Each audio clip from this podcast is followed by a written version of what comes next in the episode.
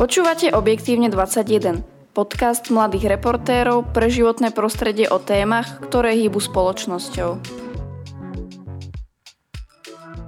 Dušou vedec, tulák, cestovateľ, lenivý učiteľ, večný študent a šťastný človek.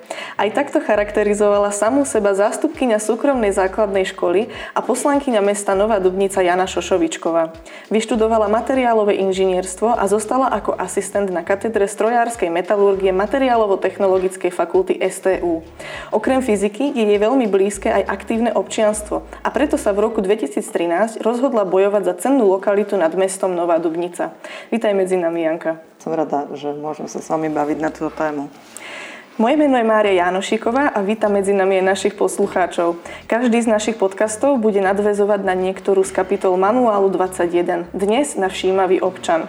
Celý manuál môžete nájsť na webe mladireportéry.sk lomeno Manuál dvadsaťjeden. Na začiatok by som rada objasnila problematiku, ktorej sa Jana Šošovičková venovala.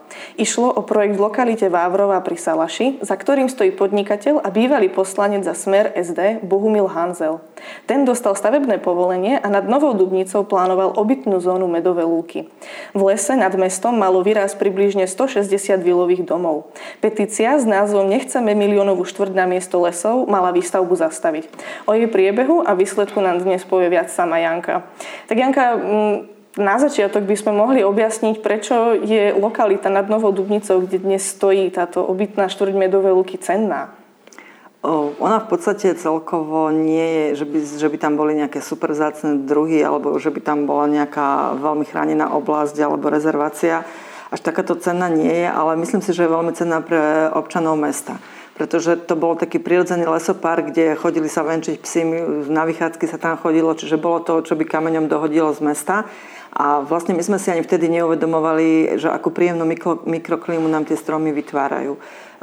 Ďalšia vec, ktorá vlastne vtedy ešte vôbec nás nenapadla, tak bola otázka svetelného smogu, že nám vlastne ubúda zo všetkých priestorov tmavých miest a všade sa snažíme napchať nejaké svetlo, aby sme lepšie videli pod nohy. A to, že touto výstavbou sa to svetlo dostane veľmi vysoko, to sme si v momente, keď sme proti tomu bojovali, vôbec neuvedomovali. Takže to je jeden z ďalších dôvodov, ktorý by mohol zavážiť ešte pri petícii, áno? No vtedy sme sa na to nevedeli takto pozrieť. My vlastne, ja teraz keď som si spätne prechádzala to, ako sme formulovali vtedy svoje požiadavky, tak teraz by som to všetko riešila úplne inak a nedávala si také veľké cieľe, lebo my sme vlastne mali petíciu na zastavenie výstavby, ktorá teda sídelný útvar, vtedy sa to volalo pri Salaši, tá pilotná verzia, a malo tam výraz okolo stošesťdesiat domov, čo nám teda vadilo. A my sme chceli, aby sa vlastne menil územný plán, čiže aby sa v územnom pláne zastavila výstavba v tejto lokalite, aby to bolo venované iba na rekreáciu obyvateľov.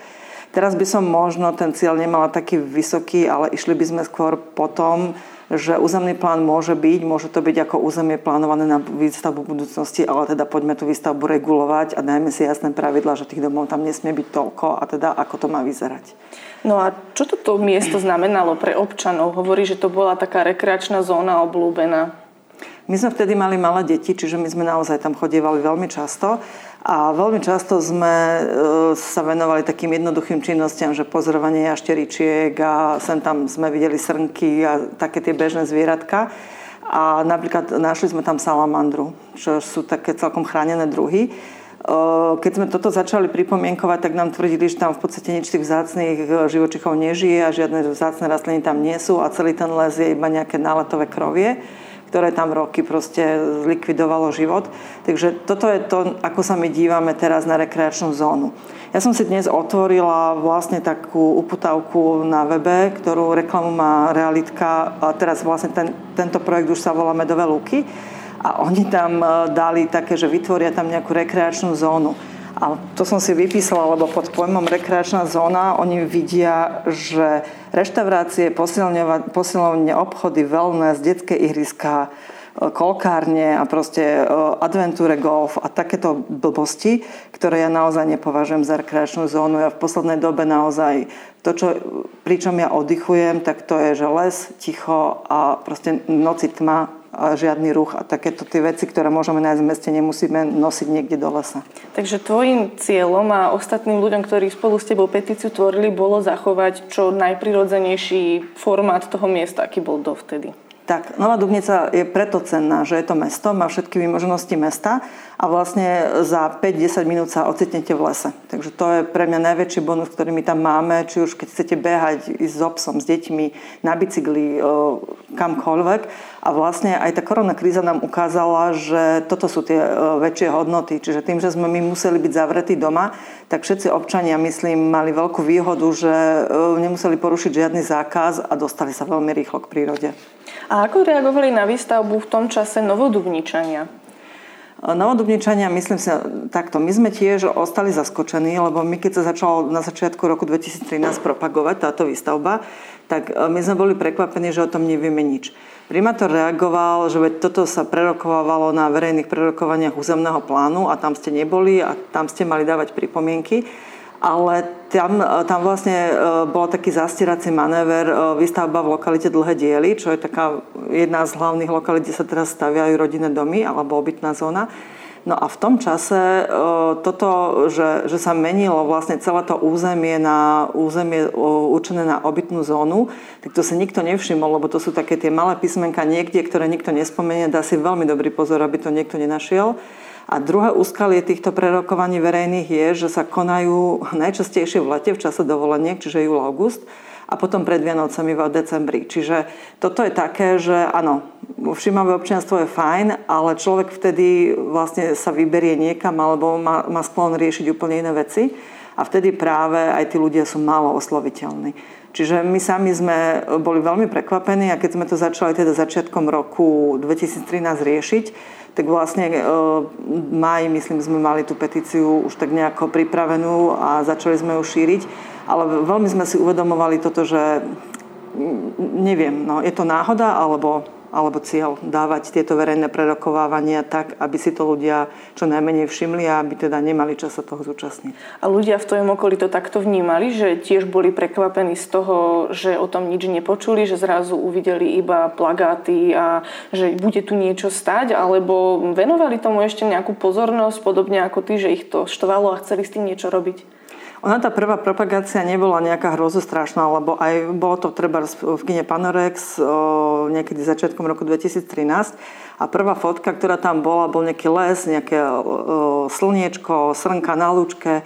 Čiže to vyzeralo tak, že naozaj obytná zóna, ktorá bude v strede prírody a vlastne málo kto si vedel predstaviť, že čo to obnáša. No my sme mali, neviem či smol alebo šťastie, že v inom meste sme boli u kamarátov na Vianoce, na Silvestra a vlastne oni nám tam ukázali niečo podobné a v tom, v tom čase oni tam mali už tretí rok iba cesty a vlastne prispôsobenú infraštruktúru na to, že tam raz budú domy a vraveli nám, že nikto tam tie domy nechce stavať. Čiže my sme sa báli aj toho, že sa vybuduje nejaké siete, infraštruktúra cesty, zničí sa kus lesa a tie domy alebo tie pozemky sa budú predávať veľmi dlho, až sa nepredajú. Takže to bola taká druhá hrozba. Jasné, no a ako vyzerá teda miesto teraz? Keď spomínaš, že takýmto nejakým spôsobom to fungovalo aj na Medových lúkach, či sleduješ vývoj tejto stavby? No my sme v podstate, ten vývoj bol taký, že my sme v roku dvetisíctrinásť sme spustili petíciu, podarilo sa nám v priebehu roku dvetisíctrinásť vyzberať zhruba tisícosemsto podpisov, čo bolo veľmi málo pre zastupiteľstvo aj pre primátora. Čiže oni sa k tomu stávali tak, že v dvanásťtisícovom meste toto je hlas menšiny, čiže sa to neoplatí počúvať. Primátor mal vtedy prioritu dotiahnuť mladých do mesta, pretože Nová Dubnica v podstate je prestarnuté mesto, pretože tam sa sťahovala väčšina ľudí v osemdesiatych sedemdesiatych rokoch minulého storočia, takže on sa to snažil oživiť. A cieľom bolo proste postaviť tam alebo vybudovať nejaké sídelné zóny, kde budú bývať mladí ľudia. Len trošku unikalo vtedy aj zastupiteľstvo, aj primátorovi, že nie len do domov sa sťahujú ľudia, že potrebujeme mať škôlky, potrebujeme mať školy, potrebujeme mať proste úplne iné veci, ktoré tých ľudí tam pritiahnu. A to mesto by nemalo byť také, že iba tu prespávame a chodíme do práce. Čiže že život nie je iba o tomto. No a vlastne my sme touto petíciou to pozdržali celé tri roky. A v dvetisícšestnásť sa začalo vlastne, prebehli všetky tie schvaľovačky, niekedy vo februári už definitívne boli schválené územné stavebné plány a vlastne v nejakom apríli sa začali stavať cesty a infraštruktúra. Čiže tri roky sa nám to podarilo naťahovať a potom už tá výstavba začala. Do dnešných čiast je tam postavených iba niekoľko domov, čiže nestojí to zďaleka celé a v podstate oni na stránke uvádzajú, že okolo deväťdesiatšesť tých pozemkov, o deväťdesiattri pozemkov je predaných, päť je rezervovaných, dvadsaťosem je ešte voľných a štyridsať nie je zaradených do predaja. Čiže v takomto nejakom stave to je. Momentálne tam v podstate prebieha, nejaké časti sú postavené a vo väčšine časti prebieha taká dosť masívna výstavba. Objektívne dvadsaťjeden s osobnosťami, ktoré hýbu našou spoločnosťou. Ja by som sa ešte vrátila k tej vašej petícii a tomu, ako ste to rozširovali medzi ľudí. Vravela si, že to nepodpísalo až tak veľa ľudí, ako mohlo. Ako ste tú iniciatívu šírili? Možno nezanedbali ste tento fakt práve kvôli tomu, že to podpísalo tak málo ľudí? Je možné, že sme to mohli masívnejšie dávať podpísovať, ale vlastne tí, tí hlavní aktéri nás bolo cca päť, ktorí sme to tak aktívne riešili. Ja som mala vtedy malé deti, zase tí ostatní, mali sme, väčšinou sme to boli, boli ľudia, ktorí mali malé deti alebo iné povinnosti a využili sme napríklad vianočné trhy alebo májové také nejaké podujatia, ktoré sa na Novej Dubnici konali, ale veľa ľudí nevidelo v tom nič zlé. Ako naozaj si málo ľudí uvedomovalo, dokonca v Kolačine, keď bolo verejné prerokovanie, to bolo zase v decembri dvetisíctrinásť, myslím, tak tam prišlo veľmi málo ľudí, takmer nikto sa o to nezaujímal, možno preto, že to nebolo na Novej Dubnici, ale v kultúrnom dome v Kolačine. To sú také tie spôsoby, ako niečo uskutočniť a dať to vo taký čas a na také miesto, kde tí ľudia naozaj neprídu. No a nebolo tam veľa ľudí, nebol tam žiadny poslanec napríklad. Takže nezáujem. Dokonca tí, čo sa tam obyvateľia Kolačina zúčastnili, mnohí nám hovorili, čo sa staráme do Kolačina, že to, sú, že to je lokalita, alebo to je kataster Kolačina, čiže nech sa staráme o Novú Dubnicu. A vlastne si neuvedomovali, že čo to bude spôsobovať aj Kolačinu, aj Novej Dubnici, keď sa to postaví. Pre web My Trenčianske noviny si práve podobné pocity zazdielala, povedala si. Ľudia podpísali petíciu, ale ďalej nemajú čas. Svojho času sme sa o to zaujímali iba piati. Preto sme aj nepokračovali ďalej, keď je to ostatným jedno. Občianske povedomie je tu nulové. Kde si potom našla silu a motiváciu pokračovať petícii ďalej? Toto je, ja som si tú formuláciu tiež pozerala, taká celkom ostrá formulácia. Teraz zase by som to celkom inak povedala. Možno, že aj tí novinári to využili, že vlastne vytrhnuté z kontextu, lebo nezdá sa mi, že takto až som to myslela. Ja som vtedy vlastne zažila také sklamanie, že sa nám nepodarilo nadchnúť ľudí, alebo naozaj na Slovensku, a to nemyslím si len vtedy, aj teraz, si myslíme, že keď niečo podpíšeme alebo ideme na jeden protest, tak týmto celé skončilo a začnú sa diať zmeny. Ako je za tým oveľa viac práce a oveľa viac energie. No ja som vlastne vtedy sa rozhodla, že budem kandidovať do mestského zastupiteľstva, pretože som absolútne nevidela tam nikoho, kto by nám pomohol vlastne to celé pretlačiť, alebo aspoň teda počúval nás, že toto sa nám nepáči. Skôr to bolo o tom, že sa všetci čudovali, že čo nám vadí, veď toto všetci vieme a tak ďalej. No a v roku dvetisícštrnásť som kandidovala do mestského zastupiteľstva, kde, kde vlastne zastavenie tej masívnej výstavby v lokalite Vávrová bol jediný bod, ktorý ja som mala.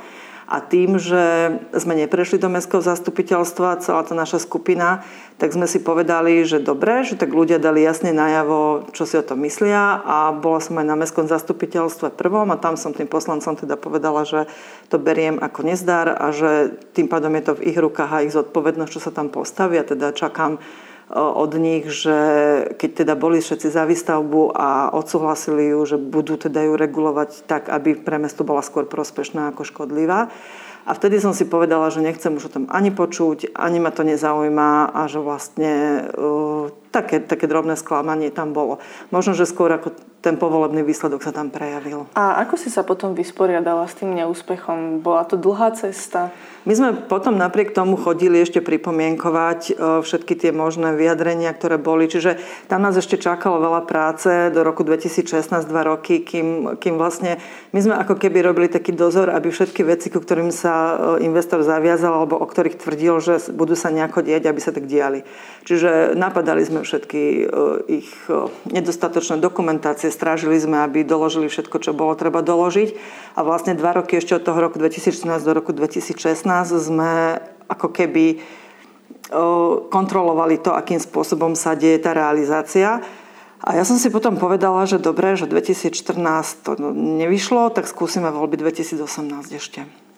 Takže takto nejako si postupovala, aby si mohla byť bližšie k týmto občianskym aktivitám a možno bol tvoj hlas viac vypočutý, áno? Tam sa potom ešte stala jedna vec, primátor mi ponúkol, aby som bola členom Komisie životného prostredia, vlastne na základe toho záujmu. A tam som začala pracovať, vlastne začala som tak nejak vnímať inak aj tú prácu mestského zastupiteľstva, aj celkovo význam komisií, že vlastne aj tie komisie celkovo nemajú moc silný hlas. A dospela som k presvedčeniu, že teda ak chcem niečo zmeniť, tak musíme byť v nejakých štruktúrách. Aj keď mi sa veľmi nepáči o, takéto ani, ani politika, ani nič, ale jednoducho toto bola pre mňa jediná cesta mať prístup priamo, priamo k tomu rozhodovaniu a mať prístup k tým informáciám úplne z prvej ruky. A keď sa napríklad pozrieš na vašu snahu teraz odstupom času, ako ste tú petíciu písali, šírili medzi ľuďmi, ako by ste postupovali možno inak ako na začiatku? Boli nejaké nedostatky, ktoré vnímaš teraz ako také, ktoré by si rada inak spravila? Boli sme o niekoľko rokov mladší. Mne to príde taký, taký romantický hrdinovia, že sme boli, že proste sme chceli veľmi bojovať a nejak sme to nemali premyslené. Čiže my sme si aj uvedomovali, že vlastne aj tak asi nevyhráme, len chceli sme proste si povedať, že skúsili sme a teda, aby som raz svojim deťom nerozprávala, že to sa nedalo. Čiže chceli sme to vyskúšať. Takže také romantické úsilie, ako niečo zmeniť a tým, že sme pochopili, že tadiaľto cesta nevedie, teda, že cieľom je úplne nejaká iná činnosť. Aj keď sme sa bavili s ľuďmi z Vlka a z iných organizácií podobného typu, ktoré na Slovensku teda majú takéto aktivity na zastavenie vecí, ktoré nie sú celkom v súlade s prírodou, tak oni nám vždy hovorili, že nemá zmysel útočiť na zdravý rozum a na, na to, že to poruší niečo alebo že tomu územiu zoberie nejakú hodnotu, ale hľadať v legislatíve proste miesta, o ktorých sa oprieť a napadať nejaké rozhodnutia. Takže také pragmatickejšie veci. No a ja som teraz, vlastne teraz by sme, keby, keby sa tá, tá vec deje teraz, tak keby za mnou prídu nejaké občania, tak úplne inak by som postupovala ako vtedajší poslanci. Čiže ono je to o tom naozaj voliť si za poslancov, čiže tam začína to aktívne občianstvo. Keď ja sa nechcem angažovať, tak voliť si ľudí, ktorých poznám a ktorí viem, že budú bojovať za správne veci. Možno, že toto sme trošku vtedy podceňovali, že sme chodili k voľbám a tým, že ja som moc nepoznala ľudí v Novej Dubnici a tam tá garnitúra poslancov bola jednak, boli starší a ťažko povedať, o čo im išlo, tak toto, toto bola tá cesta, že aby, aby sme tam mali ľudí, alebo aby tam mali aj takíto ľudia niekoho, o koho sa môžu oprieť. Čiže komu... A čo mi utkveli také tie vety, keď sme chodili na verejné prerokovanie, tak priamo architekt, alebo tam tí ľudia spolupracujúci s Realitkou For You, sa nás stále pýtali, kto nás platí. Uh, oni proste nechápali, on doslova nám povedal ten jeden pán vetu, že ja vám neverím, že vám ide len o tú prírodu.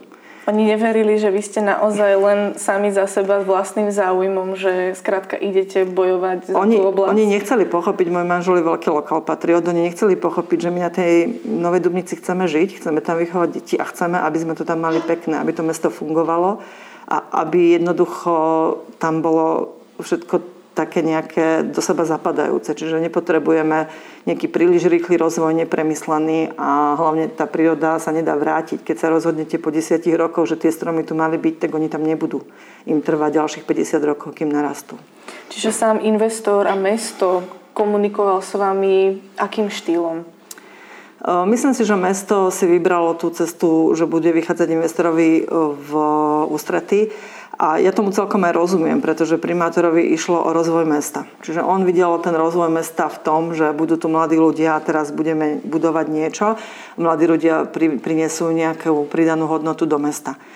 My sme zase videli väčšiu hodnotu v tej prírode okolitej a teda oni tomu nepripisovali až taký význam. A myslím si, že to nedokázali doceniť ani z oblasti prívalových dažďov trebárs. Čiže tým, že sa vyrúbú tie stromy, tak prirodzená zábrana alebo prirodzená tá lokalita stratí také tie, proste tú funkciu vsakovania, odvádzania vody a podobne.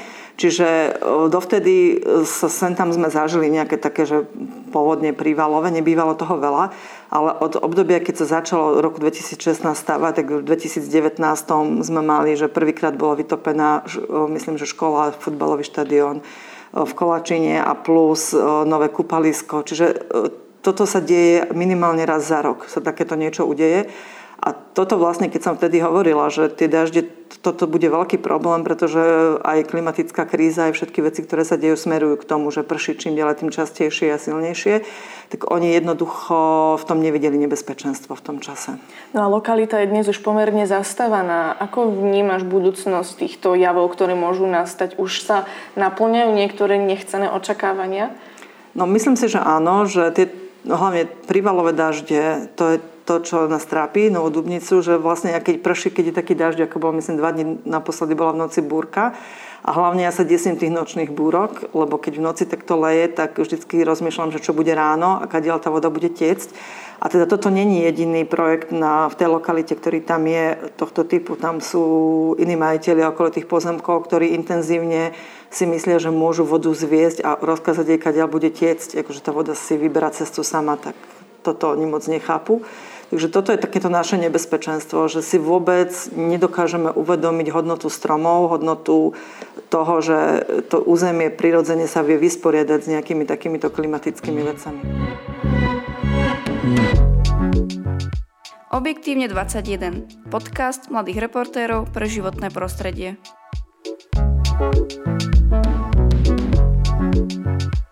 Ja by som bola ale veľmi nerada, keby si naši poslucháči z tejto epizódy odniesli nejaké negatívne pocity, pretože aj napriek tomu, že sa vaša petícia nepodarila um, viacej, alebo um, skrátka, že tá petícia nemala taký efekt, že zastavila túto zástavbu, tak by som sa rada pozrela ešte na nejaké iné aspekty všímavého občianstva. Pamätám si, že si raz na našom stretnutí povedala: poslednými rokmi sa z nás stáva spoločnosť, ktorá si stavia okolo svojich pozemkov vysoké ploty a po skončení v práce sa za ne hneď schováva. Som veľmi rada, že stále existujú ľudia, ktorých zaujíma svoje okolie aj nad rámec svojich povinností. Myslíš, že je takýchto ľudí dostatok, alebo malo by byť ich viac? Myslím si, že ich je čím ďalej tým viacej. Ja, čo teda je veľká, veľký prínos tohto tohto nášho snaženia je to, že sme sa dali dohromady ľudia, alebo sme sa vlastne zoznámili, takí, ktorým nám záleží na prírode okolo mesta. A vlastne začali sme robiť na iných projektoch a na iných veciach. Dali sme sa dohromady ľudia, ktorí chodili čistiť les. To je taká aktivita Čistíme si les, ktorú robí Daška Štofaníková a Mišo Štefan. A vlastne oni každý rok čistia. Vlastne dlhé roky čistili aj túto lokalitu.